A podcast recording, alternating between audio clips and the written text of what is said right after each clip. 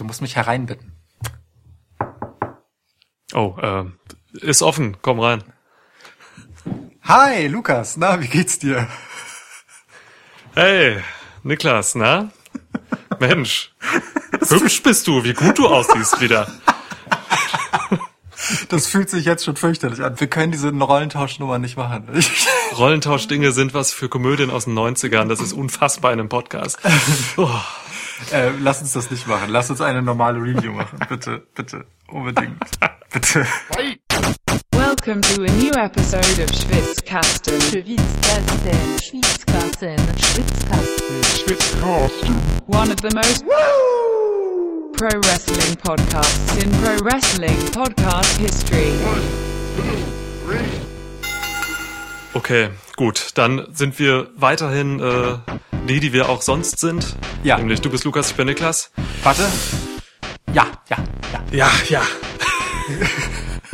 Also für, für alle Verwirrten, die, die jetzt gar nicht verstanden haben, was gerade passiert ist. Wir haben ähm, vor ungefähr fünf Monaten in Folge 62 unserer Royal Rumble Preview versprochen und völlig willkürlich festgelegt, dass wir in Episode 83, das hat Niklas einfach so gesagt, ähm, die Rollen tauschen werden und versuchen werden, aus der Perspektive des jeweils anderen zu sprechen. Und das geht nicht. Nicht in dieser Folge. Das geht nicht. Aber, aber wir haben uns was Geiles überlegt, wie wir ähm, das noch umsetzen in einer späteren Folge. Das wird köstlich. Ja. In nicht allzu ferner Zukunft werden wir das machen. Hätten wir das geklärt, ähm, die P- Personas sind festgelegt, ähm, können wir über NXT Takeover in Your House reden. Wie dumm das eben war mit dem Anklopfen auch von dir, mein Gott. Entschuldigung. Ja, Ich muss was trinken, das geht so nicht weiter. ja, ich auch. Ja, ich weiß. So, du hast, äh, du hast das Event jetzt gerade vor wenigen Minuten erst abgeschlossen, richtig? Das ist auch abgeschlossen. Gute Türmetapher. Ähm, ja, stimmt. Ja, die Hausmetaphern werden, äh, werden, werden fließen. Ja. Ja. Darauf erstmal Darauf erstmal Prost, ja. Cheers. So.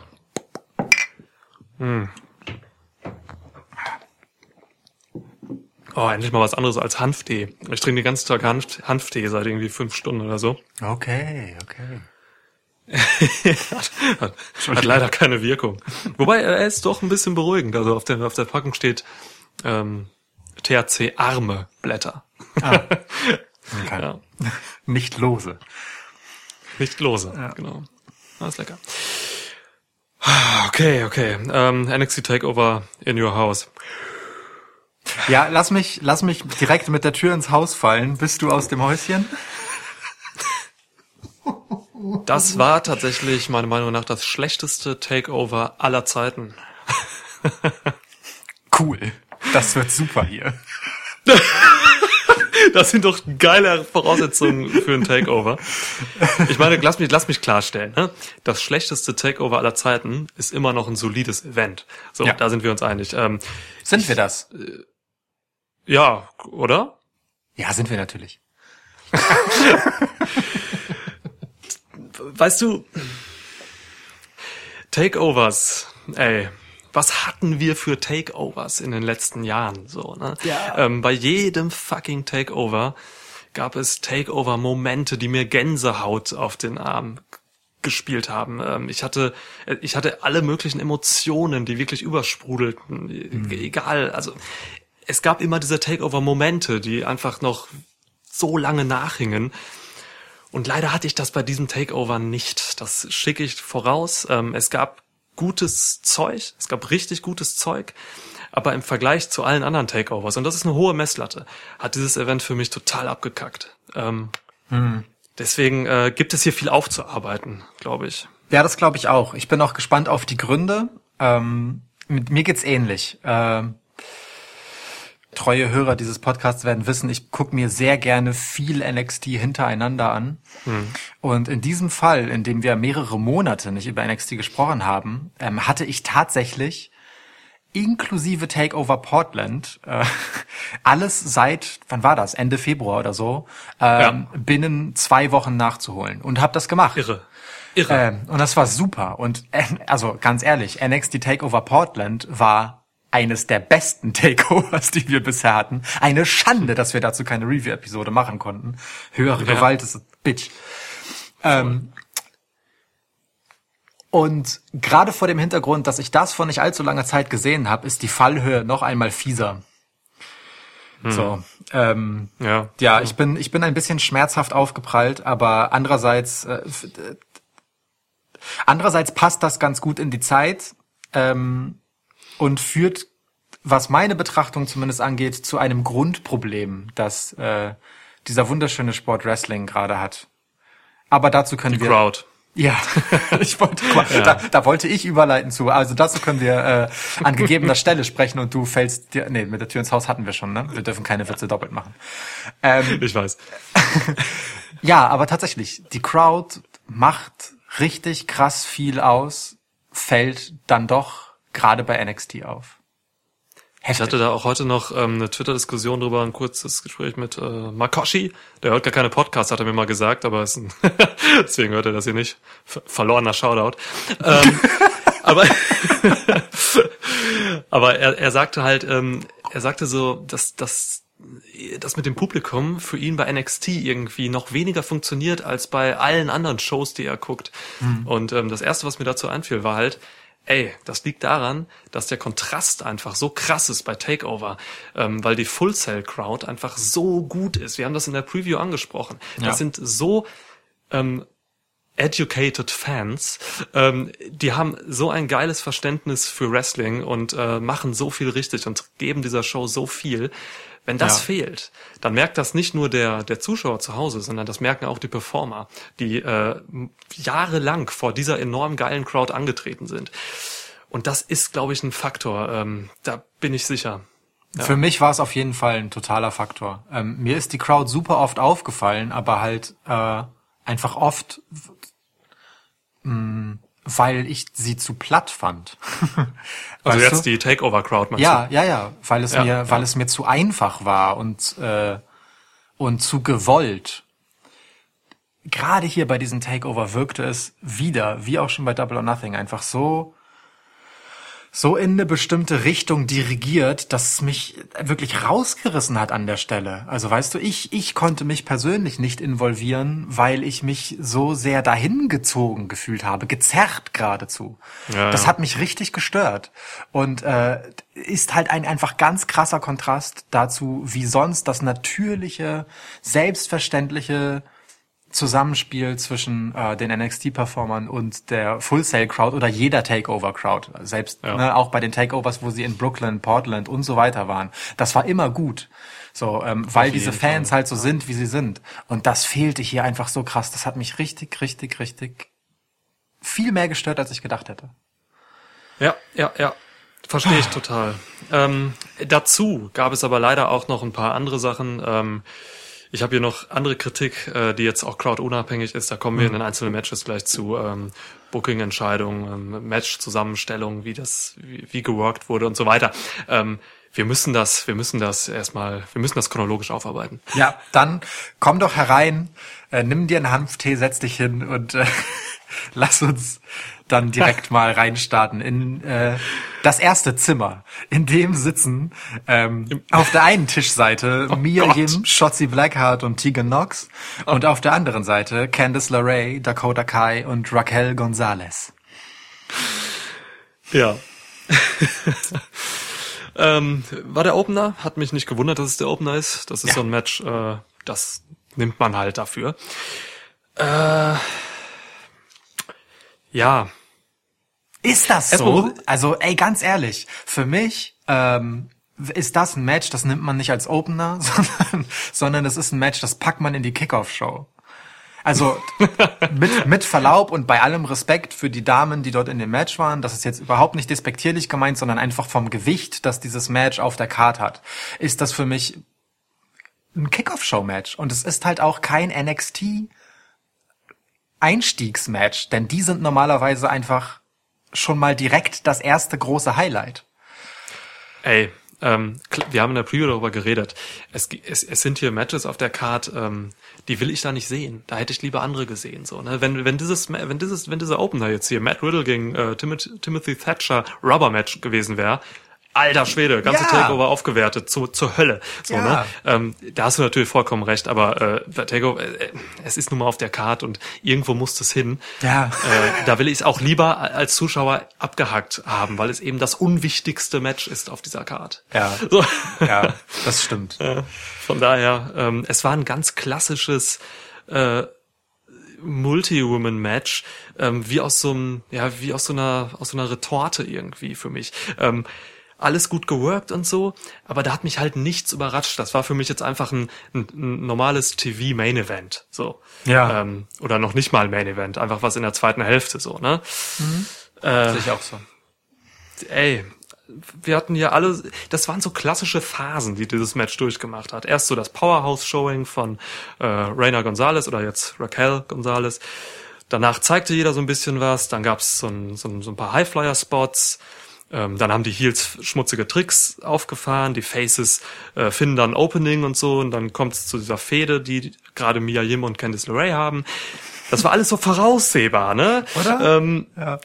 Ich hatte, ich hatte Klar. beim Gucken schon so das Gefühl, als würde ich, als würde ich vor meinem geistigen Ohr hören, ähm, wie der zuständige Producer auf seinem Klemmbrett halt die Notizzettel umblättert, so von Phase zu Phase des Matches. So klar war es eigentlich, von Ja. also wann es sozusagen übergeht in den nächsten Story-Abschnitt. So, das Total, ja, ja.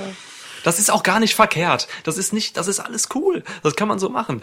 Aber doch nicht an einem Takeover. So, da will ich was Besonderes. Da möchte ich nichts, was ich schon kenne oder wo ich mich irgendwie so gemütlich zurücklehnen kann. Da möchte ich stehen. Da möchte ich, äh, ich möchte den Goose haben. So, weißt du?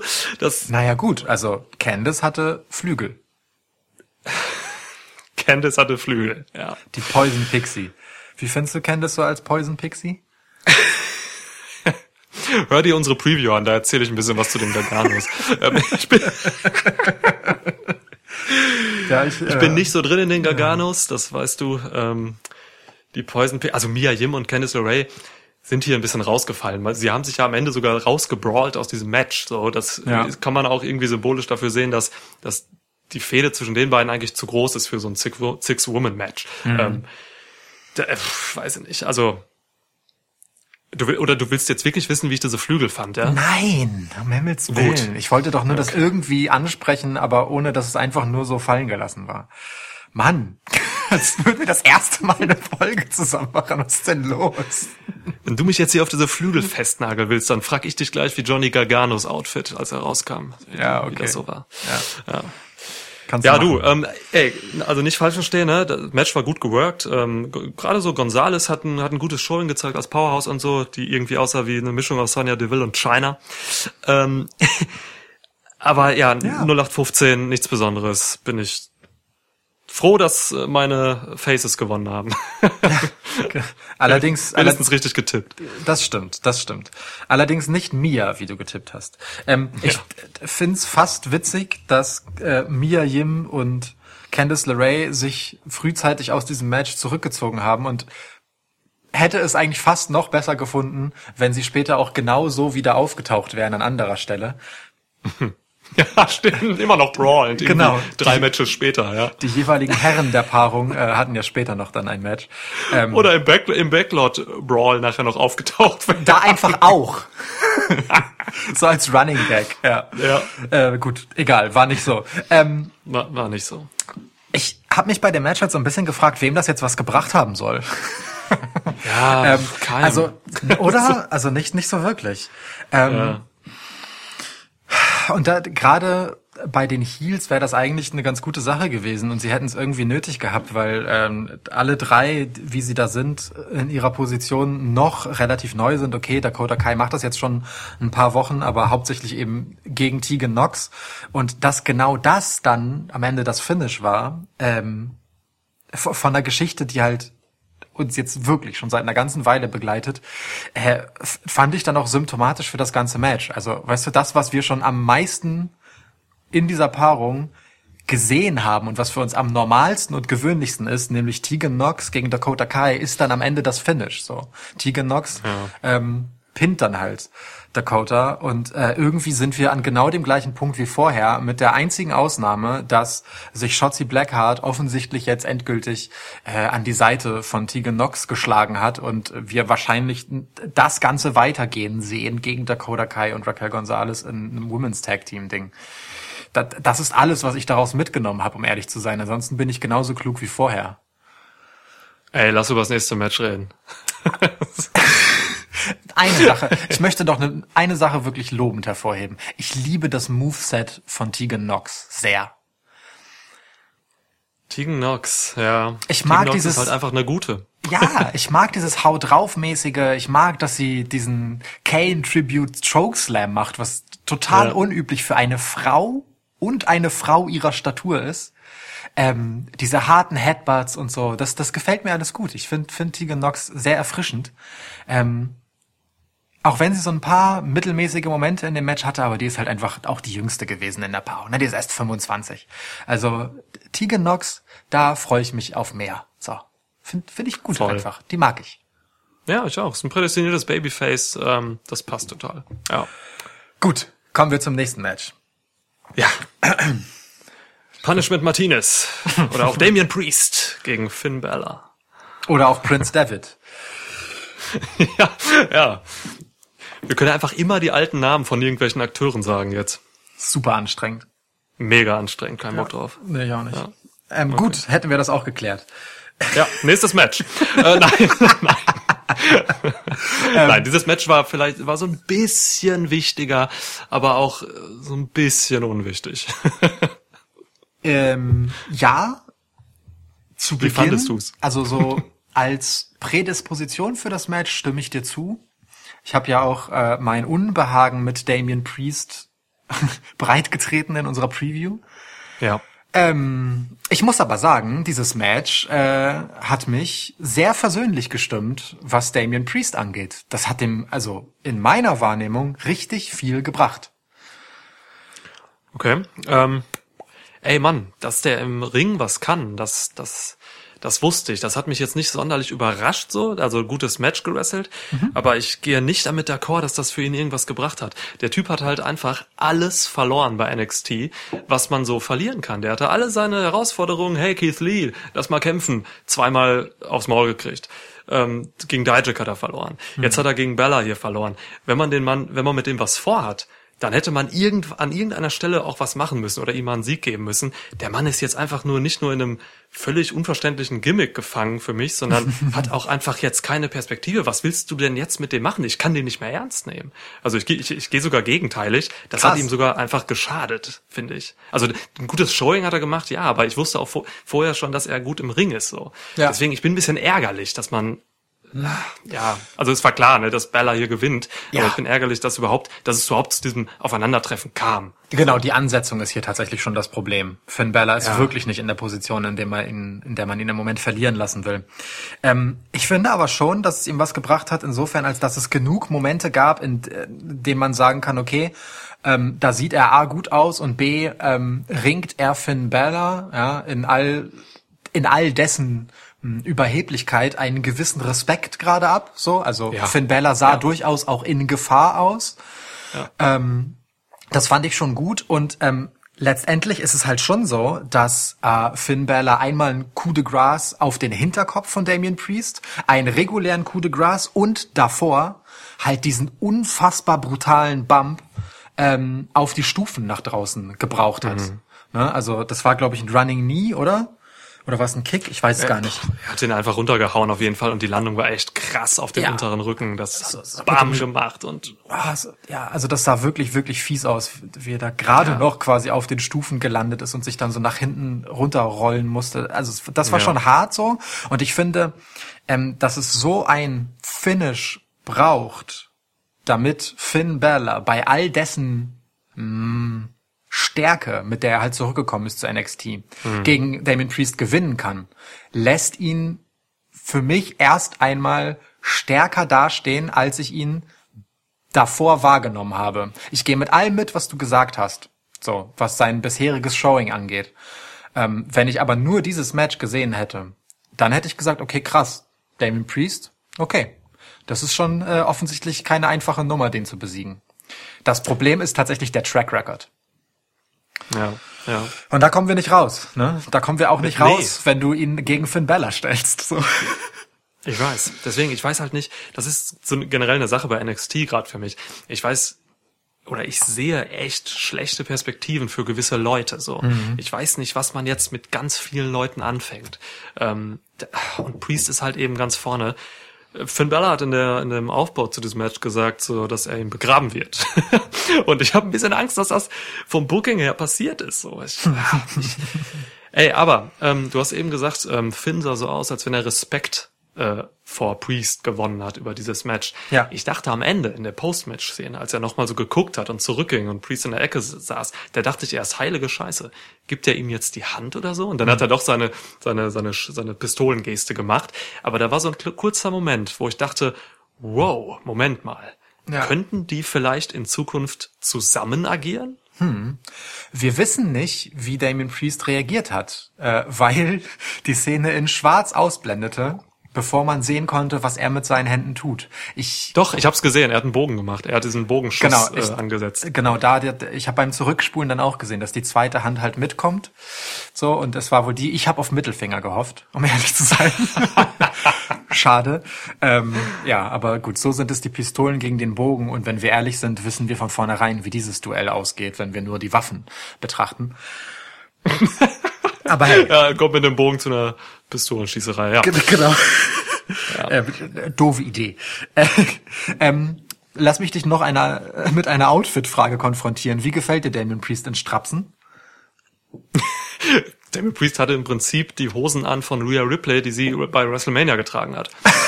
Ja, stimmt. Ich also- habe erst gedacht, er hätte vielleicht äh, in den Schrank von Velveteen Dream gegriffen. Der dürfte ungefähr die gleiche Größe haben, aber stimmt. Rhea Ripley ist auch nicht schlecht. Genau, also das passt auch von der Größe, glaube ich. Also so von Ja. der von von Beinen und so nimmt sie schon nicht. Ähm, ja, du, aber nochmal wirklich zu dieser Perspektive. Vielleicht könnte man hier wirklich so ein kleines Team machen. Ähm, äh, keine Ahnung, Priest könnte so ein bisschen der der Diesel sein, so dass die beiden, ich also ich sehe die schon irgendwie so in Lederjacke, so ein bisschen 90s Flair mäßig zusammen so mit Sonnenbrillen. Ähm, Ich sehe ich sehe die schon ein bisschen zusammen agieren. Passt nicht so ganz zu Finn Balor bisher, Ja. aber wer weiß, was man da machen kann. Also Was anderes sehe ich für Priest halt nicht. Ich bin, also ich bin auch ein bisschen ratlos, was ihn angeht. Ähm, ich, ich weiß nicht, warum man sowas bookt. Ähm, okay, Ja. ist, ist halt jetzt, wie es ist, so, ne? Ähm, Ist, wie es ist. Ja, genau. Mir hat es einen gewissen Respekt abgerungen. Ich meine, für mich ist ja auch nicht neu, dass der gut im Ring ist. Trotzdem, ähm, so wie er dargestellt wurde, das hat, hat ihn bei mir erst einmal wieder ein bisschen interessanter gemacht als vorher. Das ist immerhin etwas. Ähm, Finn Balor war super, beide waren super im Ring. So äh, als Match hat mir das tatsächlich Spaß gemacht, das zu gucken. Äh, das auch. Ergebnis, das Ergebnis hat dieses Geschmäckle, von dem du sprachst. Ähm, ja, Ja. aber das hätte, also egal was hier passiert wäre, das hätte es halt gehabt, ne? Weil hätte Damien Priest jetzt gegen Finn Balor gewonnen, dann wäre das auch super weird einfach gewesen, so. Äh, weil das hätte ich für Finn einfach nicht gewollt. Auf gar keinen Fall. So. Auf keinen Fall. Ja. Also, ja. Nein, klar, war ein super Match. Also es hat mir auch Spaß gemacht. Wir haben super Kicks gesehen, einfach vor allem von Priest. Ja. Ähm, tolle Moves. Gut, dieser Top Rope Chokeslam äh, von Priest war ein bisschen Quatsch Ja, im das Aufbau. Aber nein, das, das war schon gutes Zeug. So, das, ähm, da hat auch, also ich, ich würde sagen, da hat ähm, Damian Priest auch sein bestes Match unter dem WWE-Schirm gemacht. Ja, so, das, unterschreibe ich. Da fällt mir kein anderes ein. Alles cool. Ja, ähm, das ja. muss man ja auch mal würdigen, ne? So. Ähm, Total. Den beiden Herren ist hier in dieser Konstellation wirklich nichts vorzuwerfen. Äh, das ist höhere Gewalt und einfach Booking, das hier mh, den Beigeschmack hinterlässt, den es hinterlässt. Jawohl. Damon Priest Kicks, diese Roundhouse Kicks waren richtig schön und direkt davor, Ja. also ich lehne mich mal aus dem Fenster, ne, Hausmetapher, ähm, und sage, ich habe lange nicht mehr gesehen, dass sich jemand so gut und so schön in einen so wunderbar ausgeführten Sling Blade reinlegt wie Damien Priest hier gegen Finn Balor. Da hängt Damien Priest schon in der Luft. Ja, richtet aber trotzdem seinen Oberkörper noch so leicht auf, während er fast waagerecht in der Luft ist. Und Finn Balor kann sich tatsächlich um seinen Oberkörper einmal rumschlängeln und den zu Ende auch rumgreifen, diesen Slingblade, und nicht nur so im Vorbeifliegen, wie man das oft sieht, vor allem bei Seth Rollins. Ja. Wirklich Poetry in Motion. So und da gehört echt viel zu auf Seiten von Damien Priest, damit das Ding so gut aussieht, wie es aussah. Hey, wenn wir jetzt in die detailverliebten Dinge gehen, dann muss ich aber auch noch äh, Finn Balor loben, der diesen ähm, Leaping äh, Flatliner äh, von von Priest super gezogen hat. Also äh, auch eine ganz schöne Aktion. Flatliner ist, wird oft auch ein bisschen schlampig dargestellt immer und so. Ja. Also ja, Priest kann sowohl in der Offensive als auch in der Defensive echt echt gute Sachen. So, das der macht schon Spaß. Ich finde nur wirklich, man muss jetzt, ah, der braucht ein neues Gimmick. Wir haben da in der Preview drüber geredet, der braucht ein neues Gimmick. Dieses Ja. ganze mystische Rockstar Archer ist halt shit. Wir wissen, Ja. dass er lange leben will für immer, ähm, dass er was mit, dass er gerne Bogen schießt und so, aber das bringt mir alles nichts. Ja, wir können uns auch mal für eine Sache entscheiden. Er kann nicht gleichzeitig Ladies Man irgendwie so ein bisschen äh, Blade Runner mäßig sein und dann auch noch Bogenschütze und dann auch noch irgendwie äh, ach nicht Strapse tragen, das fällt wahrscheinlich bei ihm unter Ladies Man. Und dann Ja. für immer leben wollen. Also es ist einfach zu viel auf einmal. Das ist jetzt also wow. Gebt dem Mann etwas mehr Eindimensionalität. Genau, mehr Eindimensionalität im Wrestling. Ja. So, ähm, von Ähm. Eindimensionalität äh, einen Übergang zu Johnny Gargano finden, ist natürlich jetzt schwierig. Das ist wirklich schwierig. Deswegen lass mich kurz noch eine Sache zu Damien Priest gegen Finn Balor sagen. Es war mein Lieblingsmatch auf der Card und das hätte ich vorher niemals gedacht. Oha, So. okay. Krass. Ja, hat mich, hat mich am besten unterhalten. So, Okay. jetzt ist es okay, draußen. Okay. Gut. Jetzt ist es draußen. Ja, da musst du mit, du musst damit leben, ich muss damit leben, die Hörer müssen's. Krass. Genau. Und von Lieblingsmatches kommen wir zu jemandem, der normalerweise sehr gut darin ist, Lieblingsmatches abzuliefern, nämlich Johnny Gargano. Guck mal, jetzt klappt's auch mit der Überleitung. Ähm, Ja. Gegen Keith Lee um den North American Title von letztgenanntem. Ja. Erstmal Shoutout an Keith Lee für das Tragen einer äh, Hose mit Black Lives Matter Aufschrift. Gut, richtig, wichtig, hervorragend.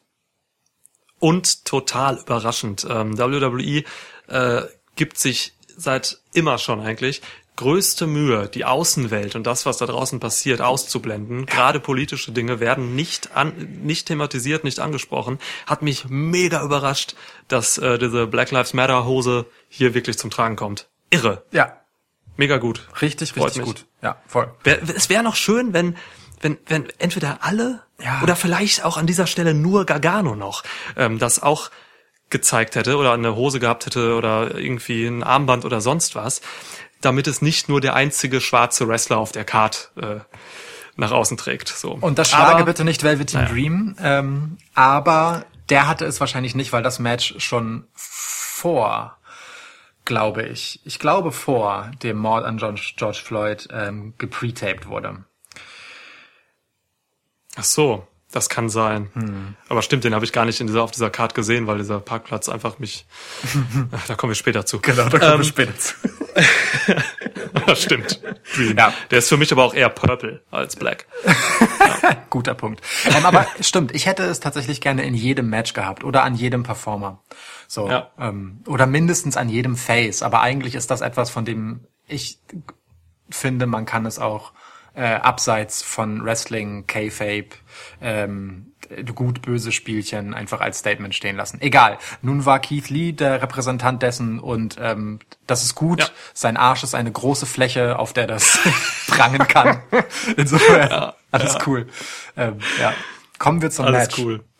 ähm, warte, bevor wir zum Match kommen, müssen wir kurz darüber reden, dass wir nun, dass wir nun endlich wissen, dass äh, die Garganos halt einfach im äh, ja im Performance Center wohnen. Im In Your House House. Ja, Ja, stimmt. in your house, das finde ich interessant. Also sie wohnen da. Ähm, ich habe mich noch mit äh, Christian Bruns, Shoutout, äh, Power Wrestling, ähm, auf Twitter kurz eben auseinandergesetzt damit. Ähm, dass es ja schon auch irgendwie krass ist, dass der Mann da wohnt. ja. Äh, aber auch so gerade so im Frauen-Main-Event und so, dass der Vorgarten zerstört wurde, dass Leute durchs Fenster geworfen wurden, das hat niemand aufgeräumt. Ähm, es ist eigentlich echt frech den Garganos gegenüber, dieses Haus oder den Vorgarten und alles so zu verwüsten. Ähm, schon heftig. Aber auf jeden Fall interessant zu sehen, dass er da wohnt. Ja. Okay. Das war's dann jetzt auch, oder? Also der. Nein, also, ähm, also wenn man das jetzt auf die Spitze treiben will, dann, dann, ähm, dann passt es aber auch zu den Garganos am allerbesten, ne? Weil die einfach seit Jahren diese Bannerträger für NXT sind und halt auch die, die, einfach zwei Typen sind, von denen ich guten Gewissens sagen würde, das sind mit Sicherheit ziemliche Gym Rats, die wirklich nah dran sind, äh, im Performance Center zu wohnen. Insofern, ähm, ja, warum denn nicht? Ist okay. Nehme ich. Ja, ja. Okay. Okay, gut. Ähm, um Himmels Willen, um Himmels Willen. Also, du wolltest mich zu Johnny Garganos Outfit fragen. ja, aber ich mach's nicht. Ja, es ist gut, danke. Es war scheiße. Okay. Was soll das denn? Egal. Hör auf. Hör Ja, auf. ich habe nur eine Frage gestellt.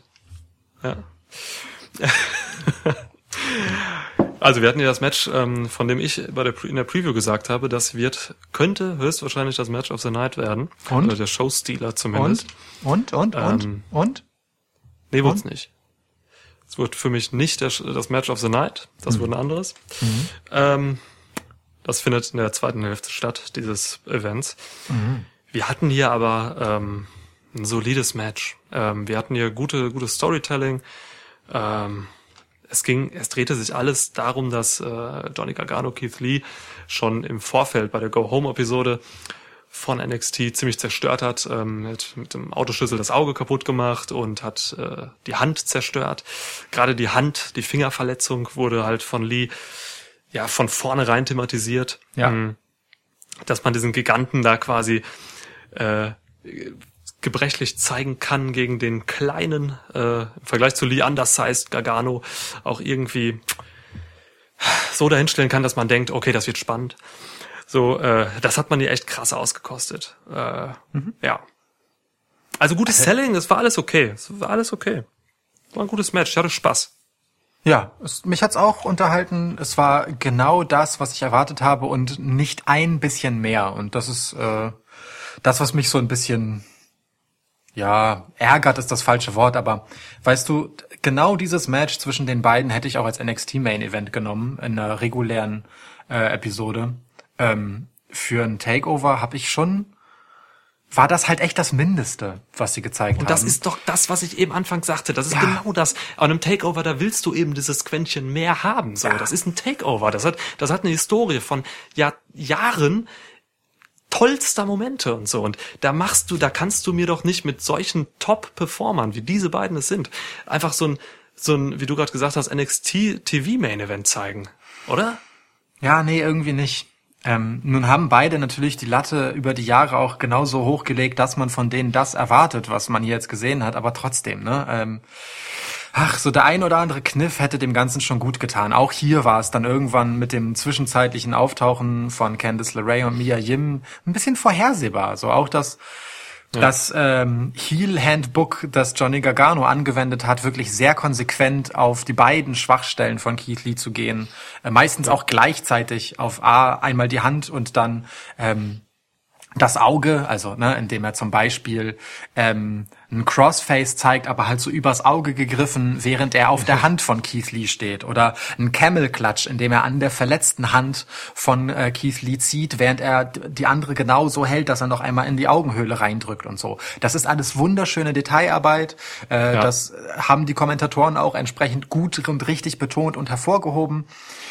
Aber wenn wir ehrlich sind, hat das zusammen mit typischem Keith Lee Work ähm, einer der besten Mimiken, die wir im Moment so haben, so äh, und seiner großartig selbstsicheren Körpersprache äh, äh, halt den absurden Moves, die er halt so macht, ist dann auch schon alles, was das Match hatte. So, also genau das, was ich von beiden erwarte, ja, der methodische Heel Gargano, der genau weiß, was er tun muss, um den Typen zu besiegen und es dann halt nicht schafft. So, also Mann, das war das ja cool. Also, aber hätte ich dir vorher aufgeschrieben, wie das läuft, dann wäre das genauso gelaufen. Weißt du? Ja, Mann. und da sind wir wieder bei dem, was wir eben anfangs zum Opener gesagt haben, so, ne? Ja. Das ist einfach so ein, ja, so Textbook Storytelling, so wie man das macht, und da fehlt eben dieses Quäntchen Besonderes. Und ich weiß nicht, ob Ähm, es mir reicht, wenn äh, Johnny Gargano halt ähm, äh, dann so ein bisschen lustig ist äh, und es nicht schafft, Keith Lee hochzuhieven ähm, und dann, während er draußen liegt, ja, damit er ihn in den Ring zurückkriegt äh, und ihn dort halt pinnen kann. Ähm, weil via Countout kann er einfach den Titel nicht gewinnen und deswegen zum Ref rennt und ihm beim Ten-Count unterbricht. Das ist halt ein netter Witz zwischendurch, aber den auf Johnny Garganos Kosten finde ich auch falsch an der Stelle. Der Typ ist frisch heel geturnt. Ähm, ach, das gibt ihn mir zu, zu sehr der ja, Lächerlichkeit Preis ist zu krass, aber ich weiß nicht. Ich wollte diesen Lacher auf seiner Seite da oder gegen ihn da nicht haben. Das ist irgendwie, weiß ich nicht. Das war dann halt auch nicht dieser Moment. Das war einfach nur ein bisschen witzig zum Schmunzeln zwischendurch. Das hat mir da nicht gepasst. Also, nee, du, ganz Da ehrlich. gab es ein paar Momente in dem Match, so, ne, wo die einfach so ein bisschen unsinnig zum Schmunzeln waren. Mhm. Äh, zum Beispiel diese Sache, wo Gargano zum, in, zu seinem Haus rennt und vor seiner Haustür steht und nicht reinkommt, Ja. obwohl er, by the way, den Schlüssel dabei hat.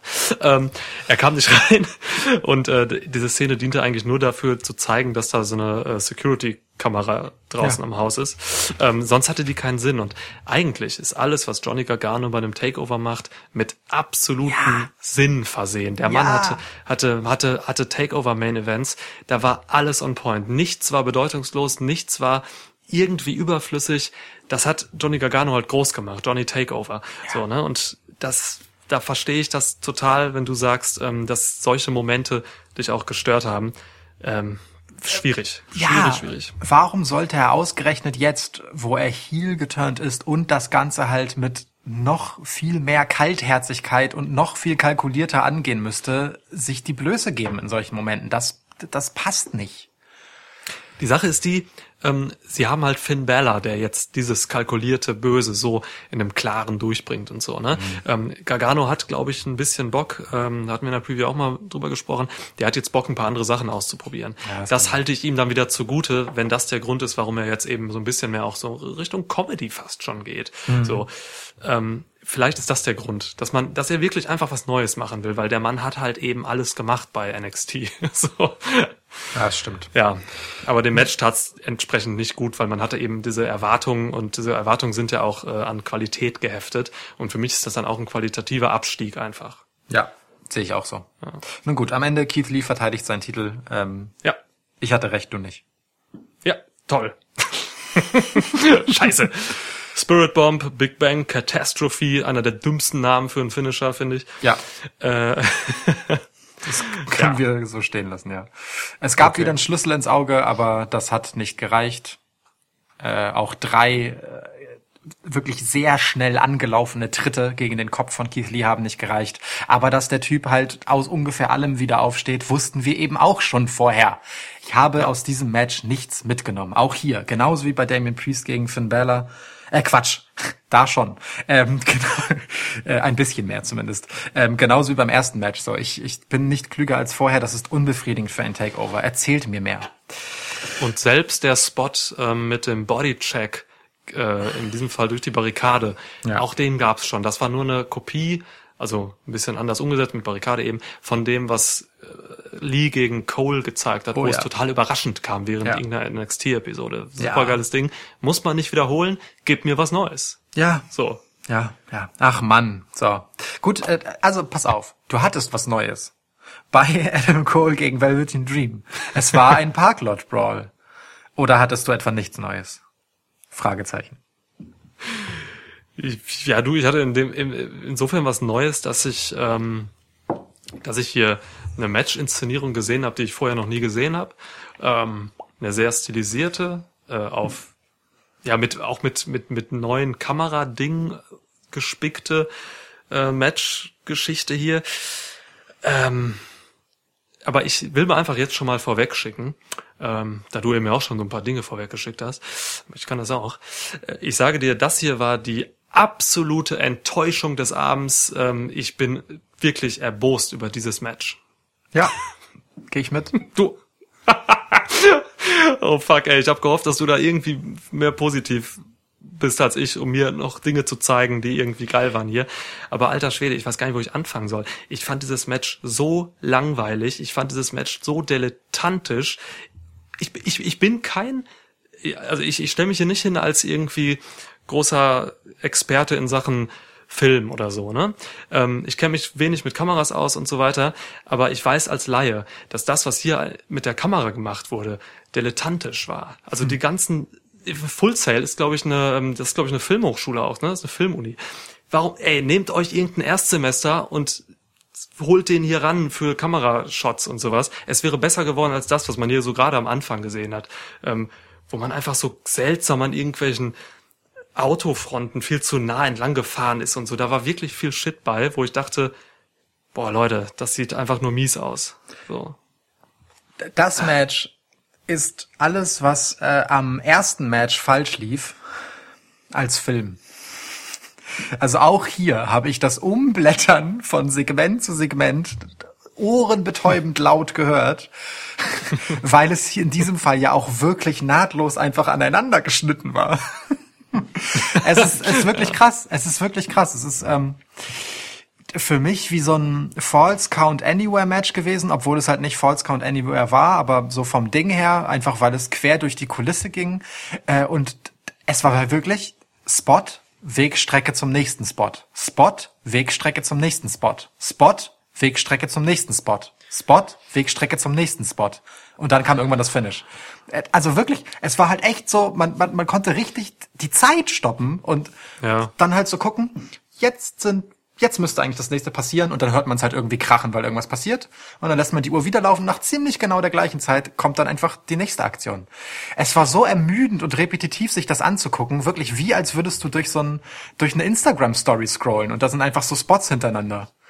Aber ich fand noch nicht mal, dass die Spots irgendwie sonderlich toll waren. Ich erinnere mich an zwei oder so. Ich erinnere mich gerade an diese Sache, wo, wo Cole von der Leiter gefallen ist auf die Windschutzscheibe. Ja.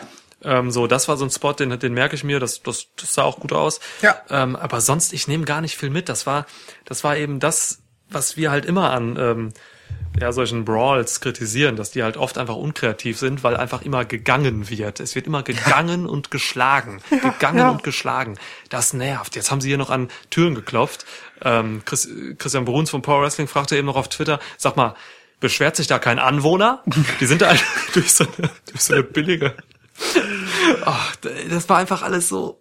Ja. Mm, da war nichts, da war nichts Innovatives bei, da war nichts Geiles bei. Ich habe da gar nichts von mitgenommen. Ähm, sogar die Sache mit Loomis, mit Dexter Loomis, ne? Du hast es in der Preview richtig vorausgesehen. Loomis kommt natürlich und ähm, schaltet äh, Undisputed Era aus, in dem Fall nur Fish und Strong. O'Reilly war nicht da. Ja. Aber auch das war einfach so, keine Ahnung, das hat mich jetzt überhaupt nicht irgendwie umgehauen, wie er da, er kam da einfach raus, hat sie umgenockt ins Auto und weg. So, da fehlte mir auch so ein bisschen Spirit hinter irgendwie. Ey, ohne Scheiß, dieser, dieses Segment äh, in, bei NXT in der Weekly Show, wo er äh, halt diese Karikatur zeichnet, die das ankündigt, dass er die halt im Auto wegfahren wird, hat gefühlt länger gedauert als der ganze Prozess in diesem Match. Das war, also das war der krasseste Moment, wo für mich einfach nur etwas abgespult wurde, was man zeigen wollte, ohne dass man irgendeinen Elan da reingesteckt hat, das geil zu zeigen. Ich- Also, ich war richtig enttäuscht, dass auch am Ende der Episode nicht noch irgendwie gezeigt wurde, wo die halt hinfahren oder dass man ihn halt fahren sieht irgendwo oder was weiß ich so. Dass das dann auch, also das fällt so krass unter den Tisch, es ist mir jetzt schon wieder egal. So, weißt du, weil es so lieblos einfach dahin geklatscht wurde. Da muss. NXT jetzt, also die TV-Show muss das jetzt retten, Ja. indem sie es auffängt, indem sie ich, ich lasse eigentlich nur eine Sache zu, ich lasse eigentlich nur zu, dass man jetzt irgendwie Dexter Loomis zu Hause sieht, in irgendeinem so einem normalen Vorstadthaus oder so, hängen dann irgendwie Fish und Strong einfach von der Decke gefesselt im Keller oder so. Das ist das Einzige, was ich zulasse, damit es ein- noch richtig geil ist. Für einen Moment dachte ich kurz, du, du wolltest sagen, hängen Fish und Strong als Jagdtrophäen nur mit ihren Köpfen an der Wand. Aber okay. Okay. Das nicht, aber ähm, ne, also ich will sie, ich will jetzt schon, ich ich habe halt Angst bei WWE, dass die jetzt einfach nächste Woche wieder auftauchen, also Fish und Ja. Strong. Ja. So, das wird hier glaube ich nicht passieren, das wäre zu krass. Das hat man jetzt ähm, keine Ahnung, zum Beispiel nach Money in the Bank gemacht, wo Alistair Black und Rey Mysterio eigentlich story-wise gestorben sind, so nach dem Sturz und einfach ganz normal danach wieder auftauchten. Das, Ja. mu- das macht man hier nicht bei NXT. So viel Vertrauen habe ich. Ähm, ich wünsche mir einfach, dass man da jetzt eine schöne Story noch ausmacht. Äh, ich wünsche mir auch, dass Kyle O'Reilly als Detektiv oder so wiederkommt und die in, in irgendwelchen Videopackages sucht und so. Ich, ich will da was geboten kriegen jetzt. Ja, sowas will ich auch. Mal gucken, was kommt. Ähm, Wie fandst du das Finish hier? Ähm, das wäre noch der zweite Spot, den ich ganz gut fand, ehrlich gesagt. Also der Purple Rainmaker auf den äh, auf dem Stuhl sitzenden Adam Cole ist für mich äh, der der Move des Matches. So, der hat mir gut gefallen. Ähm, der Panama Sunrise auf den Stuhlhaufen danach, äh, den habe ich zu sehr kommen sehen, aber ist trotzdem natürlich schön. So. der Purple Rainmaker hat mich ein bisschen mehr überrascht. Ist okay, aber ähm, ehrlich gesagt, als das so kam, dachte ich mir so, huch, warum kickt er denn nicht aus? Also, das Match geht doch noch gar nicht so lang, oder? Nicht, weil, Ja. es sich, nicht, weil es sich so kurzweilig angefühlt hat, sondern einfach nur, weil ich ein bisschen Zeitgefühl habe. Und äh, wenn ich gucke, es war unter eine Viertelstunde. Finde ich bei NXT für ein Title-Match, für das Title-Match, muss man ja dazu sagen, es geht immerhin um den NXT-Titel, echt einfach zu kurz. So. Also, dass man hier nicht Ja. mehr Material zu erzählen hatte, äh, schildert einfach ganz gut das Problem. Man hat das Environment auch gar nicht so richtig genutzt. Ne? Man hat mir nichts mit den Autos groß gemacht, außer diese Vintage-Scheibensache. Da hätte man vielleicht Na noch, gut, und, also und dass, äh, dass Adam Cole ein Auto klauen wollte. Er dachte für einen kurzen Moment in seinem Gamer-Kopf, er wäre bei GTA und wollte einfach so in ein anderes Auto steigen, hat es auch gemacht und Stimmt. wegfahren. und da fällt mir gerade noch ein, es kam auch noch ein Uber. Ja, ja. Aber der GTA-Moment hat, der GTA-Moment hat mir gut gefallen. Ähm, Ja, der, der war gut. Ähm, lustig, dass du eben gesagt hast, du, der Purple Rainmaker hat dich ein bisschen überrascht. Das war mein, mein kritischster Move eigentlich sogar, weil der mich eben gar nicht überrascht hat, weil äh, Cole hat sich da einfach schon so lange hingesetzt Ja. und äh, Dream geht halt auf das Seil, auf, auf die Top Rope oben und auf die Ecke und springt dann halt, den habe ich halt irgendwie sehr kommen sehen. Da fand ich den Panama Sunrise sogar noch ein bisschen besser, aber es ist auch irgendwie komisch, dass, ich meine, das ist ein Signature-Move von Adam Cole, ne? das ist nicht mal sein Finisher. Ähm, da- das ist alles, also es kam für mich auch super überraschend. Ähm, Low Blow ging dem noch voraus, sollte man vielleicht noch erwähnen. ja.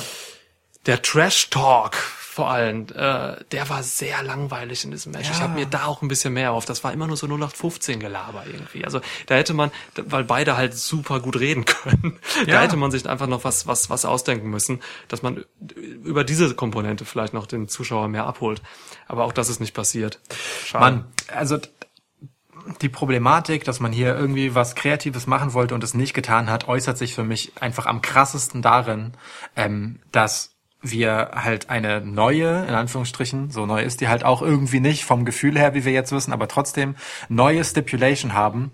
Und es läuft darauf hinaus, dass so in der Mitte des Matches die Leute anfangen, einfach klassische Wrestling-Match-Props rauszuholen. So, wir haben eine Leiter gesehen und wir haben am Ende Stühle gesehen, die das Match entscheiden. Das heißt, du hättest das komplette Setting nicht gebraucht. Es ist, weißt du, es ist einfach eine leere Hülle. Ich, es ist, also nee, es Ja, ist von das vorne, stimmt. von vorne bis hinten stimmt. überzeugt mich hier wirklich nichts. Muss ich ganz ehrlich sagen. Ich habe mir von allem, von jedem einzelnen der Beteiligten mehr erwartet. Das ist, das ist wirklich, das ist für mich die Enttäuschung des Abends. Also da, da schließe ich mich auch dir an, dem, was du eingangs gesagt hast. Das, äh, nee, Mann, was soll das denn? Okay, der Gewinner dieses Matches ist Kyle O'Reilly, weil er nicht Bestandteil war. ja. Halten wir das so fest und gehen einfach weiter zum nächsten Match. Dazu habe ich mehr Gutes zu sagen. Ja. Okay. Ähm, kommen wir also zu Tommaso Ciampa gegen Karrion Cross. Ja, ey, ich habe in der Preview noch äh, spekuliert, ähm, dass es eigentlich ganz geil wäre, wenn man hier einen Squash macht. Ähm, und ich möchte dieses Match tatsächlich als äh, Squash bezeichnen. Es waren sechs Minuten. Karrion Cross besiegt Tommaso Jumper, sechs Minuten. Ähm, der Typ, der einfach für NXT steht, der neben Johnny Gargano, also Jumper jetzt, äh, der neben Johnny Gargano dieses Brand einfach mit Herz und Seele geprägt hat, der absoluter Top-Guy ist da, wird von Karrion Cross besiegt und ich liebe alles daran. Ja. Ähm, ich fand dieses Match genau richtig umgesetzt. Äh, du hast in der, in der Preview gesagt, Tommaso Jumper ist groß genug, um äh, hier sich hinzulegen und eben Karrion Cross als Monster overzubringen. Und nichts anderes ist hier passiert. Der einzige Job von Tommaso Jumper war, Karrion Cross so gut aussehen zu lassen und so stark zu präsentieren, dass der Mann eben für die nächsten Monate, vielleicht Jahre, äh, einer der größten Player wird bei NXT. Und das hat Tommaso Ciampa hier mit Bravour gemacht, wenn du mich fragst. Ähm, wir haben hier echt ein gutes, gutes Sechs-Minuten-Match gesehen. Und ich finde, hier wurde alles richtig gemacht. Ja. Ich, äh, alles, was ich in dem Match davor gesagt habe, in meinem Fazit, kann man hier genau umgekehrt sagen. Hier war jede Minute, ähm, jede Aktion wohl überlegt und wohl investiert. Und das ohne Schnitte, sondern einfach als klassisches Wrestling-Match, ja. Ähm, on point. Hier ist alles daran ist richtig. Die Prädisposition, ja, dass man ge- ausgerechnet Tommaso Ciampa nimmt, ähm, den zu besiegen halt wirklich etwas bedeutet. Und wie das letztendlich umgesetzt wurde, ist großartig. Ohne Scarlett, ja, also es ist nicht so, als hätte sie eine große Rolle gespielt, als wäre hätte sie abgelenkt, als, als wäre sonst irgendwas gewesen. Und trotzdem war sie die ganze Zeit präsent. Das ist genau richtig, weil anders als bei vielen anderen Konstellationen, wo du halt so ein Powerhouse in Begleitung ähm, von einem Valet hast, ist Karrion Cross gefühlt während des Matches einfach überhaupt nicht abhängig von ihr. Und das macht ihn halt einfach stark und stärker. Es, es sieht nicht so aus, als sei sie seine Achillesferse oder sonst irgendetwas. Eher habe ich die Befürchtung, dass wenn man ihr zu nahe kommt oder ein Haar krümmt, dass es dann alles noch schlimmer wird und Karrion Cross richtig durchdreht so. Weil, weil er bis jetzt ja, und wir reden halt von Tommaso Ciampa als Gegner, ne? Dem Typ, der zuletzt um den Titel angetreten ist, der wirklich nicht weit entfernt davon war, das Ding äh, zu holen. Ähm, der bei Wargames triumphiert hat, der äh, halt ehemaliger Champ ist und legit jederzeit Champ werden könnte, von seinem Standing her. Ähm, hey, Karrion Cross hatte einfach Vergnügen daran, hier durch Tommaso Ciampa durchzumarschieren. Klar, es gab Momente, in denen hat Ciampa gezeigt, was der halt so an Härte aufs Tableau bringen kann. Alles Die cool. Knie. Genau. Ja. Alles cool. Das hat Karrion Cross auch so ein bisschen ins Wanken gebracht, aber es war maximal ein Wanken. So, das, das sah zu keinem Zeitpunkt wirklich in Gefahr aus. Und äh, die Mimik und Körpersprache von Cross ist halt genau richtig gegen jemanden, der das zeigt, was Tommaso Ciampa zeigt. Also diese Konstellation ist Gold für den Start der Karriere von Karrion Cross bei NXT. Ähm, ich, ich habe gar nichts zu meckern. So, ich äh, finde das Und- und, alles ja. wundervoll.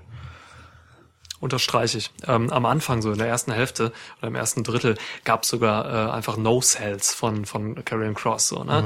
das, im in der zweiten Hälfte haben sie, hat, hat Jumper dann auch die, ähm, die Stiffness erhöht so und dann wurde halt nicht mehr genau-cellt, aber absolut. Also ähm, das war halt boah, ein absolutes starkes Showing hier. Und ähm, ich fand es interessant, was du eben zu Scarlett gesagt hast. Äh, tatsächlich greift sie halt überhaupt nicht so ein, wie irgendwie eine Selina Vega das macht oder so physisch. Ja. Ähm, Scarlett ist für mich einfach jetzt, das hat sie gezeigt, einfach dafür da, um in der Vorbereitung ähm, in den Kopf der, der, der, der Gegner von Cross zu kommen. Und das hat sie geschafft. Das hat sie noch bei der Go Home-Episode gemacht, wo sie da einfach nur stand und geguckt hat ähm, und Tommaso Jumper total abgelenkt hat, so in dem Match selbst. Da hat sie dann schon alles getan. Nämlich das, was sie getan hat, passierte davor. In dem Ja. Match selbst geht's um Karrion Cross. Und ähm, das Einzige, was sie da noch macht, ist ähm, tatsächlich für Cross da zu sein, weil ich ich habe gesehen, dass Cross immer wieder im Match zu ihr geguckt hat hin und wieder. Ja. Ähm, und das war einfach nur auf ihn bezogen und äh, sie hat mit Tommaso dann eigentlich gar nichts mehr gemacht. Ihre Arbeit war erledigt. Tolle Sache, tolle Geschichte. Ähm, ich will noch einmal kurz sagen, dass es, äh, dass es, dass ich es krass fand, wie dieser dieser eine Spot gegen den Apron, ähm, dass der gemacht wurde. Ja. WWE hat vor wenigen Tagen die Buckle Bomb äh, gebannt als Move. Also ne, die Sache, die zum Beispiel das Rollins macht, wo man einen hochnimmt und äh, in die Ecke wirft, so aus einer Powerbomb-Position quasi. Das ist zu Ja. gefährlich. Da hat sich Sting ziemlich bei verletzt gegen Rollins. Da hat sich Finn Balor bei verletzt ähm, beim Universal Title Match, den ersten hat man gebannt. Ich fand dieser Apron, diesen, diesen Apron Throw, den man hier gebracht hat, fand ich viel schlimmer als jede Buckelbomb. So, deswegen, da habe ich mich echt erschrocken. Ich bin froh, dass Jumper das überlebt hat. Ich weiß halt ehrlich gesagt nicht, ob das schlimmer ist. Also klar, die Kante ist hart. Ähm, aber du hast halt nicht so diese, diesen unberechenbaren Reflex, der zurückkommt aus der Ringecke äh, und vor allem den Ringseilen dann halt dazu. So, ich, ich kann mir vorstellen, dass das da noch mal ganz hart ins Gewicht fällt, aber äh, ich habe weder den einen noch den anderen Move jemals nehmen müssen in meinem Leben. Ähm, Trotzdem, Schade, dass wir remote aufnehmen, sonst Ja. könnten wir das jetzt mal gerade einfach darstellen. Ja, ganz entspannt. ähm, aber trotzdem, da, das Ding sieht halt hart aus. Äh, und es ist natürlich vor allem gegen jemanden mit der Nackenvorgeschichte äh, wie Tommaso Ja. Ciampa einfach äh, krasse Nummer. Ähm, ich möchte tatsächlich, weil ich gar nicht genug über Scarlett reden kann, noch ein paar Worte zu Scarlett sagen. ähm, du hast das völlig richtig dargestellt, ähm, was ihre Rolle angeht. Ähm, und genau in diesem Punkt, wo Karrion Cross sich zu ihr orientiert und sich eigentlich gar nichts anderes abholt, keine Anweisung oder so, wie jetzt zum Beispiel bei Selena Vega, sondern eigentlich nur kurz checkt, ob sie das auch gut findet, was er so anrichtet. Ob sie Spaß hat. Ja, Ja. Äh, Ja. Ist, ist alles getan. So, ja. das ist ganz, ganz hervorragend, weil Karrion Cross funktioniert ohne sie, aber hat mit ihr mehr Spaß daran, gefühlt. So. Und das ist ein- eine so herrliche, wirklich herrliche Ausgangssituation. Äh, Ich finde das ganz hervorragend. Auch, auch wie es mit diesem ganz kleinen Blick von Tommaso Ciampa wirklich zu Beginn des Matches gelöst war. Da hat er nämlich zu ihr rübergeguckt, weil es im Wrestling gelernt ist, dass so ein Valet jemand ist, auf den man aufpassen muss. Er hat am Anfang einmal zu ihr rübergeschaut, so ganz, ganz normal misstrauisch, wie man das halt macht. Und dann Ja. für den Rest des Matches hat er das eben nicht mehr getan, weil er auch nicht die Gelegenheit dazu hatte, weil Karen Cross halt einfach ihn gemanhandelt hat. Und es ist genau richtig, dass das nur am Anfang überhaupt einen Platz hatte und danach nicht mehr. Das macht wirklich alles richtig, was die Rolle von Karen Cross und Scar- äh, Scarlett an seiner Seite angeht. Hervorragend. Hervorragend. Schön. Schön, schön. Und dann schön. am Ende Ja. dieses i-Tüpfelchen von Scarletts Blick, wie sie wieder in den Ring reingeslittert kommt und sich wirklich mit Freude anguckt, ähm, was da mit Tommaso Ciampa angerichtet wurde und d- d- das sich so ganz mit einem Wohlbefinden und einer Unschuld in ihrem Lächeln, bevor der Wahnsinn wieder durchdringt, äh, anschaut, ist herzallerliebst. ist wirklich, ich finde es toll. Äh, möchte ich gerne bitte, und da schließe ich mich dem an, was du in der Preview gesagt hast, für mindestens ein Jahr unbesiegt durch alles durchmarschieren sehen. Vielen Dank. Ja, auf jeden Fall. Cross darf nicht besiegt werden. Ja, ja. Ach, schön. Okay, Ja. cool. Das, Das- war also jetzt die, diese letzten beiden Matches, die waren für mich halt jetzt äh, wirklich, wirklich äh, qualitativ hochwertig so. In, auch nicht so im Takeover-Style, weil dieses Match war halt ein Squash, so, ne? Das äh, ist was anderes, aber auch hier wurde ich halt überrascht und alles wurde richtig gemacht. So. Ja. Deswegen ähm, erste richtig, richtig gute, positive, ähm, ja auch Überraschung für mich hier. Ja. Ja, okay, ich hatte halt meinen Damon Priest Moment. Äh, Ja. so, das ist okay. Aber gut. Wir sollten vielleicht noch erwähnen, dass äh, Cross hier gewonnen hat ähm, durch seinen Cross-Jacket, durch seinen Submission-Finisher. Yes. Äh, das ist halt auch immer so eine Sache, weil das ist auch nochmal ein Statement, für mich zumindest irgendwie. Ähm, wenn jemand wirklich mit einer Submission besiegt wird, hat das für mich nochmal immer noch einen krasseren, ein i-Tüpfelchen mehr so als ein normaler Finisher-Sieg. Weil es einfach, ah, weißt du, es ist einfach krasser auch im Wrestling so ver vermittelt. Der Typ wird halt einfach ausgenockt, so der wurde ausgezählt und das ist halt krass. Ich, ich, ich würde es so formulieren, ein Submission-Sieg, vor allem in diesem Fall auch einfach äh, dadurch, dass der Gegner halt äh, ohnmächtig wird und nicht, nicht eine Aufgabe so. Ein Submission-Sieg in dieser Form ähm, vermittelt für mich noch mehr als ein äh, Sieg durch einen Three-Count, den man immer mal irgendwo klauen kann, einfach absolute Kontrolle über das Geschehen. Der sucht sich aus, wann er das machen kann und macht das dann und es gibt kein Entrinnen für Tommaso Ciampa. Das ist genau Ah, das, was gesagt, Karrion ja. Cross unterstreicht noch einmal an dieser Stelle. Yes. Geil. Gut. Okay. Du- haben wir ja. genug, sind wir genug gefallen und haben gebetet zu Carrion Cross und Scarlett. Ähm, Ey, das war aber auch so eine Sache. Du, du, wir haben ja anfangs über die Crowd geredet, über die ähm, Performance Center Crowd. Das sind ja alles Talente aus dem Performance Center, die da stehen. Ähm, als Cross reinkam ähm, und die ganze Crowd gerufen hat, Fall and Pray, Fall and Pray, da dachte ich mir so richtig, boah, ey, da kam doch vor 30 Sekunden irgendein Executive rein und hat gesagt, Leute, ihr müsst jetzt das und das singen und strengt euch bitte an, macht das mit Inbrunst.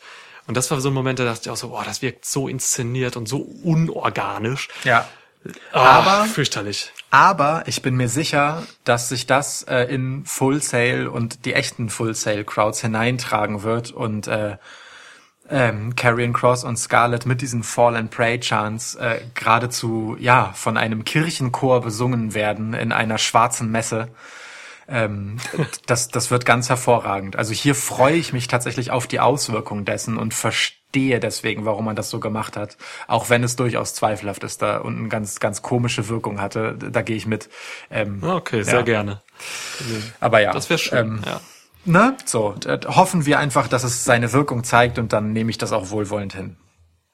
Übrigens, nicht wohlwollend hin nehme ich tatsächlich, ähm, dass irgendwer nicht aufgepasst hat, was die Heel- und Face-Geschichte angeht und äh, Finn Bellas Entrance halt wirklich so beklatscht hat. also so, es wurde wirklich sehr konsequent immer geboot, wenn geboot werden sollte und gejubelt und angefeuert, wenn, wenn das äh, irgendwie angesagt war. Nur bei der Entrance von Finn Bella. Beim Match dann nicht mehr. Offensichtlich ist da jemand vor, äh, vorbeigekommen mit dem Rohrstock und hat äh, da jemanden getadelt. Da, da gab es wirklich so ein einzelnes oder vielleicht so zwei Leute, die aus Anstand geklatscht haben, weil Finn Bella halt ja wirklich einfach ein durchaus vorbildlicher Wrestler ist. Ähm, fand, fand ich ganz witzig. Äh, Triple H oder Shawn Michaels waren es nicht und Road Dogg auch nicht, weil die waren ja backstage mit dem Computer beschäftigt. Ja. Ähm, vielleicht an dieser Stelle einfach mal äh, kleiner Tribute auch zu dem, was man hier gemacht hat ähm, in Sachen Retro-Arbeit. Ähm, wie, wie ist der der der Komment der Moderator, der durchgeführt hat? Todd Burwinkel oder so? Wie ist der Mann? Kann, er- kann, ja, meinetwegen nenn ihn so. Mein Namensgedächtnis Nennen ist wir ihn. Todd. Er ist auf jeden Fall Todd. Gut. Ähm, ich kenne ihn nicht, war vor meiner Zeit einfach. Äh, aber die, die ganzen 90th äh, Geschichten fand ich schon schon ganz cool umgesetzt. Das war nicht zu viel, das war nicht zu wenig, das war nicht zu cheesy. So, ich fand das einfach lustig. Also Diese alles was Dumme Werbung kam. auch, ja. Die- äh, Michael Cole macht ähm, Werbung für Ico Pro. Ne? Das ist halt eine Reminiszenz an äh, Bret Hart, der diese diesen Werbespot für Ico Pro vor ja wahrscheinlich Jahrzehnten ähm, genau so gemacht hat. Äh, das ist das ist schon das ist schon süß. So, Ich das finde, ich. finde ganz hervorragend, und das werde ich dir dein, den Rest deines Lebens vorhalten, dass du gerade tatsächlich einen äh, Versprecher hattest und Adam Cole Michael Cole genannt hast. Großartig. Ist das wahr? Ich werde in Zukunft immer darauf hinweisen, dass etwas, das du Gott. sagst, gerade Michael Cole sein könnte, wenn du über Adam Cole sprichst. Gott. Ja. Oh fuck. Und das von dir. Wundervoll. Gut, ich, ich brauche eine Minute.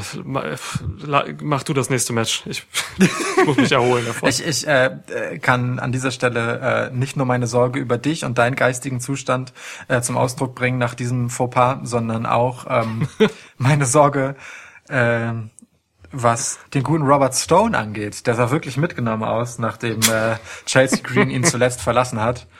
Ähm, ich, ich weiß nicht genau, ähm, was ihn dahin verschlagen hat und wie es mit ihm weitergehen soll. Also der arme Mann. einen krassen Trip hinter sich auf jeden Fall wahrscheinlich. Da sah mega fertig aus. Ja, da mega Aber fertig. gut. Ja. Me- Okay, ich habe mich gefangen. Ähm, dadurch, dass es Robert Stone schlechter geht, geht's mir besser.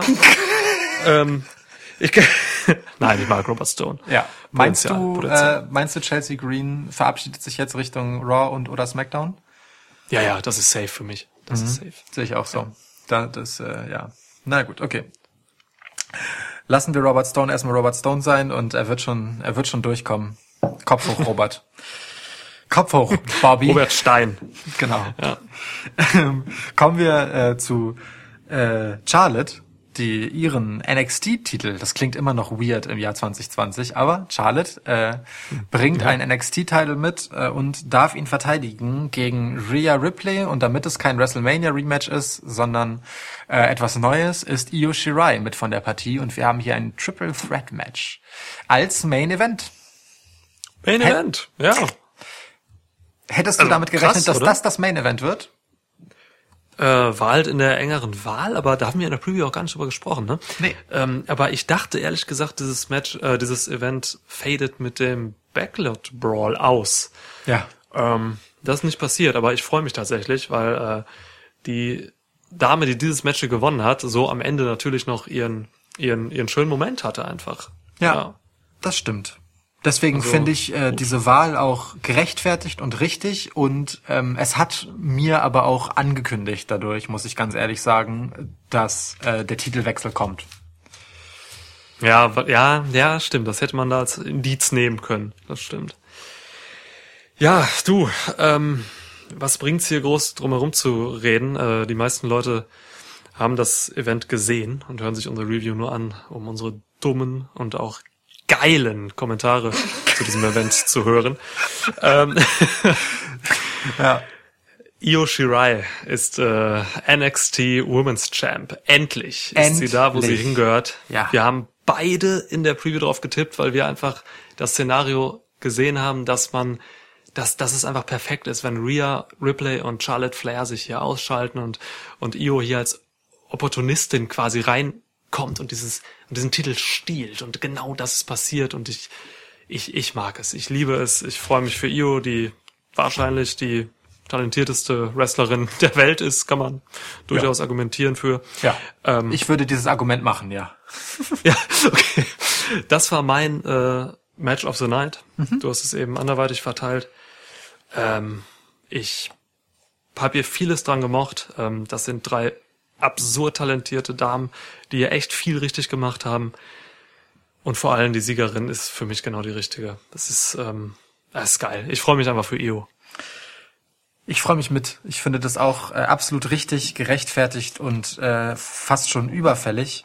Ähm, hab aber so anderthalb ähm, ja kleine Problemchen mit dem Match, Dinge, die mich gestört haben.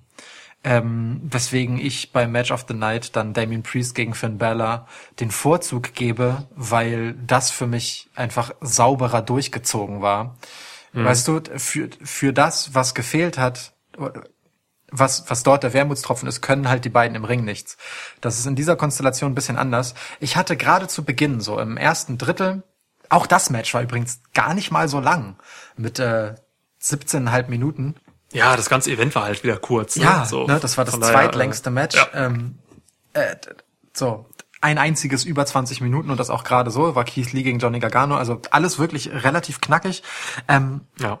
im ersten Drittel ungefähr ähm, hatte ich ehrlich gesagt das Gefühl, dass Io Shirai und Charlotte Flair einfach nicht besonders warm miteinander sind. Das, das, da gab es so, da haben so Sachen mal ein Zehntelsekündchen zu lang gedauert. Da, da ähm, ist Charlotte zu sehr äh, entgegengekommen, damit die Kicks von Io sitzen können ähm, und so weiter und so fort. Das, das, äh, also gerade bei den beiden hat es für mich nicht so gefunkt ähm, fand ich dann am Ende nicht so schlimm, äh, weil dann ja es äh, viel in der Konstellation Charlotte gegen Rhea und Io gegen Rhea ging, so ähm, wie man so durch die Phasen wanderte.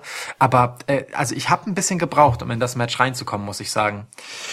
man darf halt nicht vergessen, dass ähm, so jemand wie, also Io Shirai und Charlotte Flair, wenn man die einfach mal zusa- so gegenüberstellt, die haben halt so einen gottverdammt unterschiedlichen Hintergrund. Ähm, Io Shirai hat in Japan ihr Handwerk gelernt, wo das Wrestling einfach auch anders läuft. Ja. So, ähm, Charlotte Flair ist wirklich ähm, hauptsächlich von NXT geprägt, also von WWE und US Wrestling.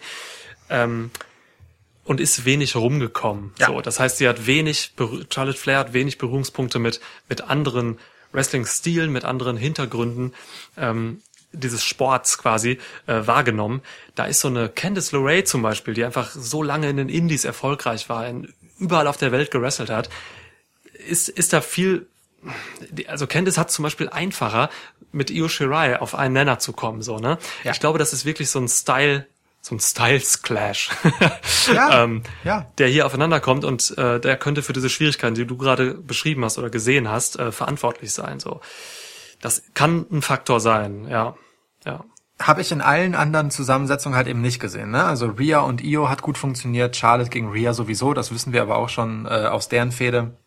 Das war der einzige Wermutstropfen, ähm, der mich am Anfang so ein bisschen ähm, ja daran behindert hat, ins Match reinzukommen. Und ich muss sagen, im Fortgang des Matches hat mir persönlich ein bisschen das gefehlt, was du in der Preview ähm, gesagt hast über Three-Way-Matches ganz allgemein, nämlich dass die Schwierigkeiten haben, ähm, eine Psychologie und eine Geschichte zwischen den Akteuren aufzuspannen.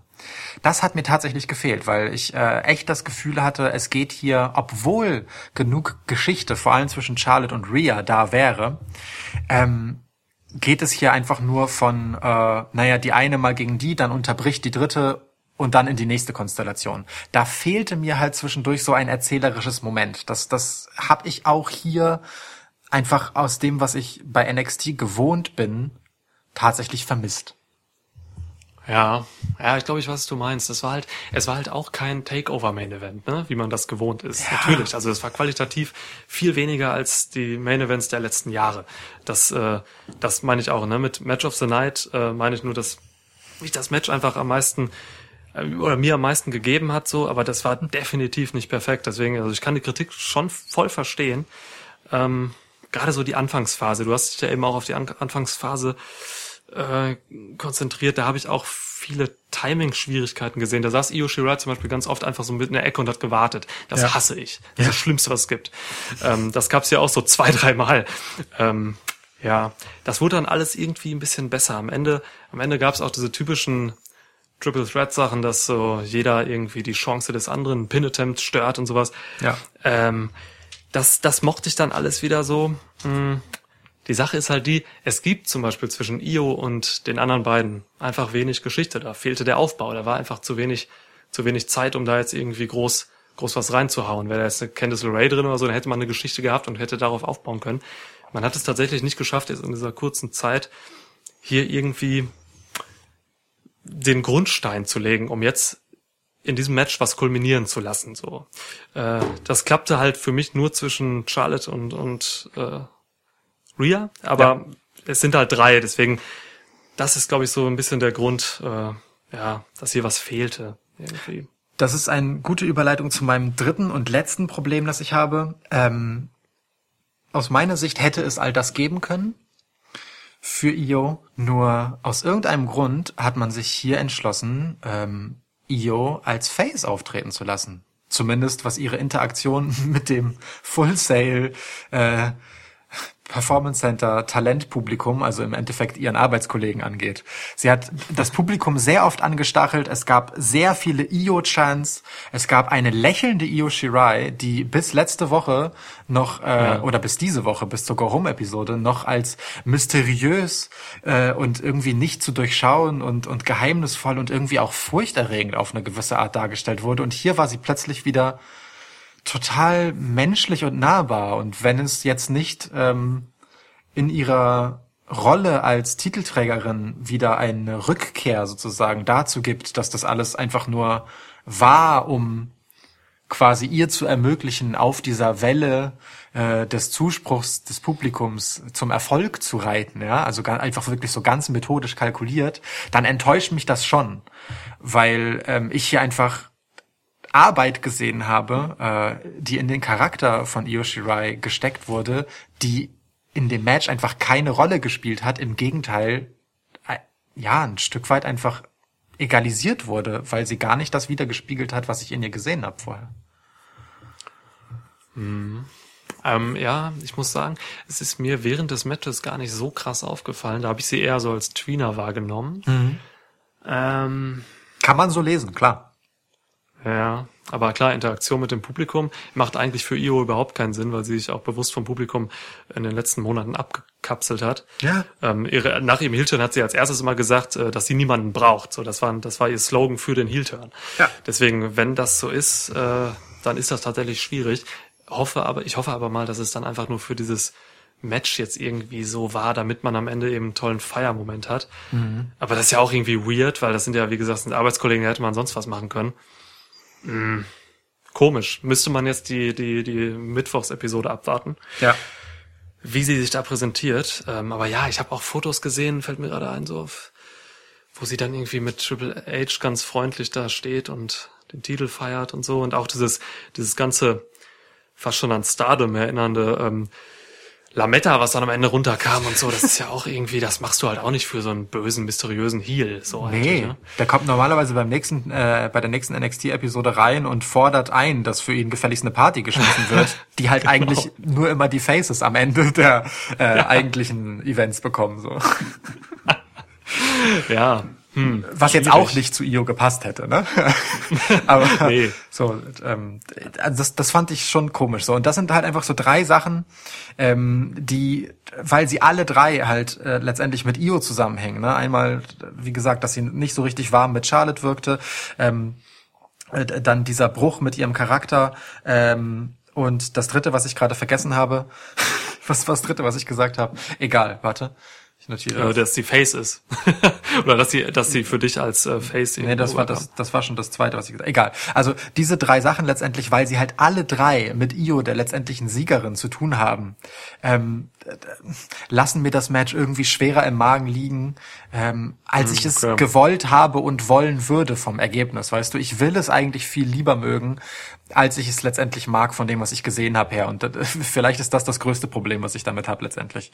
Denn äh, ansonsten war es ja, also Mann, es sind drei super Wrestlerinnen und es war ein gutes Match, aber halt auch Ja. nur das. Ja, ich verstehe dich. Ich verstehe dich.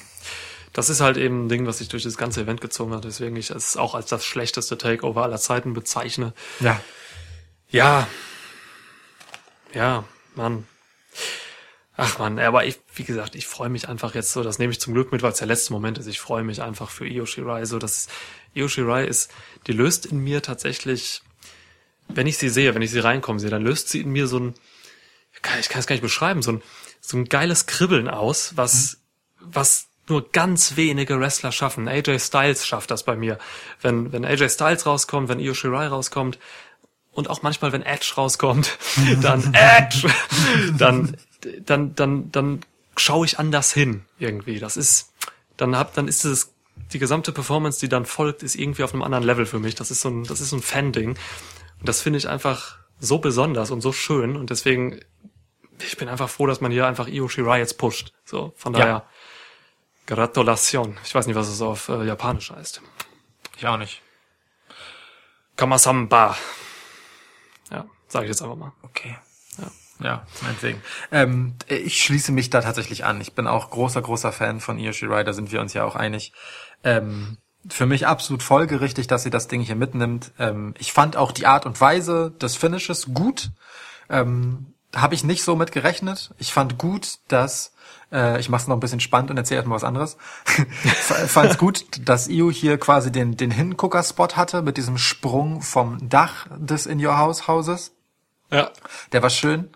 Ähm, und dann das Finish letztendlich, äh, wie Charlotte ähm, Rhea Ripley im Figure Eight hat und Io nicht etwa mit einem Moonsault aus der Ringecke auf Charlotte draufspringt und sie plättet, sondern Rhea im Prinzip das Gesicht wegtritt mit dem Knie bei einem Moonsault. Das sah wirklich krass hart aus und Rhea hat das, Ja. Rhea hat das wirklich gut zu Ende gesellt, indem sie danach einfach regungslos liegen blieb, weil auf der einen Seite ist sie in einem Figure Eight und auf der anderen Seite kriegt sie halt das Ding ab. Äh, und Ja. Charlotte kann halt in dieser Position, ne, dieser Verknotung, die dieser Figure Eight halt ist, sich nicht lösen und da irgendwie rankommen und den Pin abbrechen, ähm, so dass Io Shirai äh, ja in Ruhe covern kann und äh, hier den Sieg mitnimmt. Finde ich ein schönes Finish, das ich so nicht erwartet habe. Ähm, ja, und deswegen eine wohlige Überraschung ähm, bei einem nicht so überraschenden Sieger. Und ich freue mich. Ich fand's auch schön. Sean Ross Sapp hat noch getwittert, dass es Rhea Ripley gut geht. Dem glaube ich einfach mal. Ähm, das sah schon hart aus. Also schon stiffe, gute Nummer, aber Rhea Ripley ist verdammt tough. Die kann das, die kann das nehmen. Ähm, sind generell alles, die, die gehören zu den drei toughsten Mädels äh, überhaupt. So, Ja. ähm, die hier im Match waren. Ja, ähm, nee, total geil. Also generell diese ganzen High-Flying-Moves, die Io Shirai in diesem Match gemacht hat, äh, waren total überzeugend. Dieser Plancher erst äh, irgendwie aus dem Ring raus, dann eben der Crossbody, den du gerade erwähnt hast, von den von Johnny Garganos Vordach, ähm, Ja. und, der das bestimmt nicht genehmigt hat. Ähm, und dann natürlich ein geiler Moonsault am Ende, der einfach in dem Sinne muss man ja auch sagen, einfach saugut saß. Also Ja. leider für Rhea. So. ja.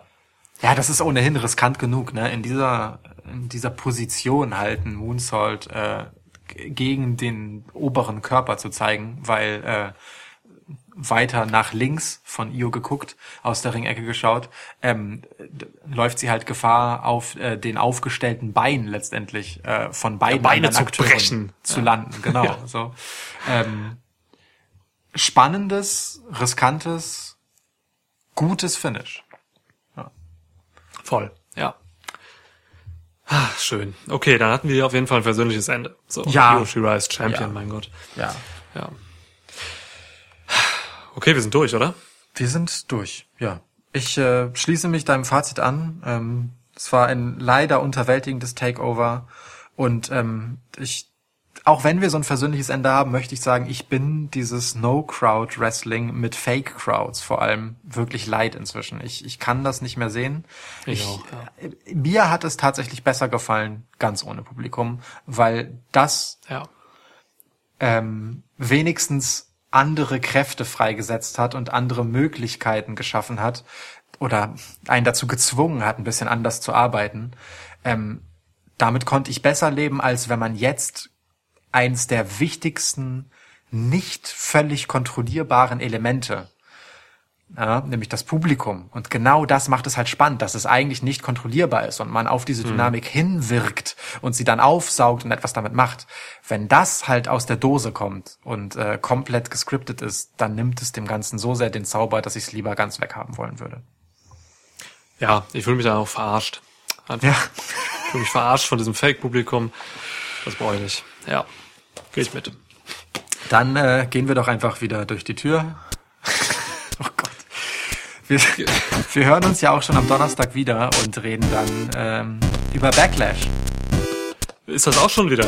Ja, Das, oh Gott, da wird es ja the greatest Wrestling Match ever geben. La- Lass uns nicht an dieser Stelle darüber reden, das machen wir ein andermal. Bitte. Okay. Können, wir ja, einfach, okay. können wir hier einfach beenden? Okay? Ja, wir, wir, Dann machen wir hier Schluss.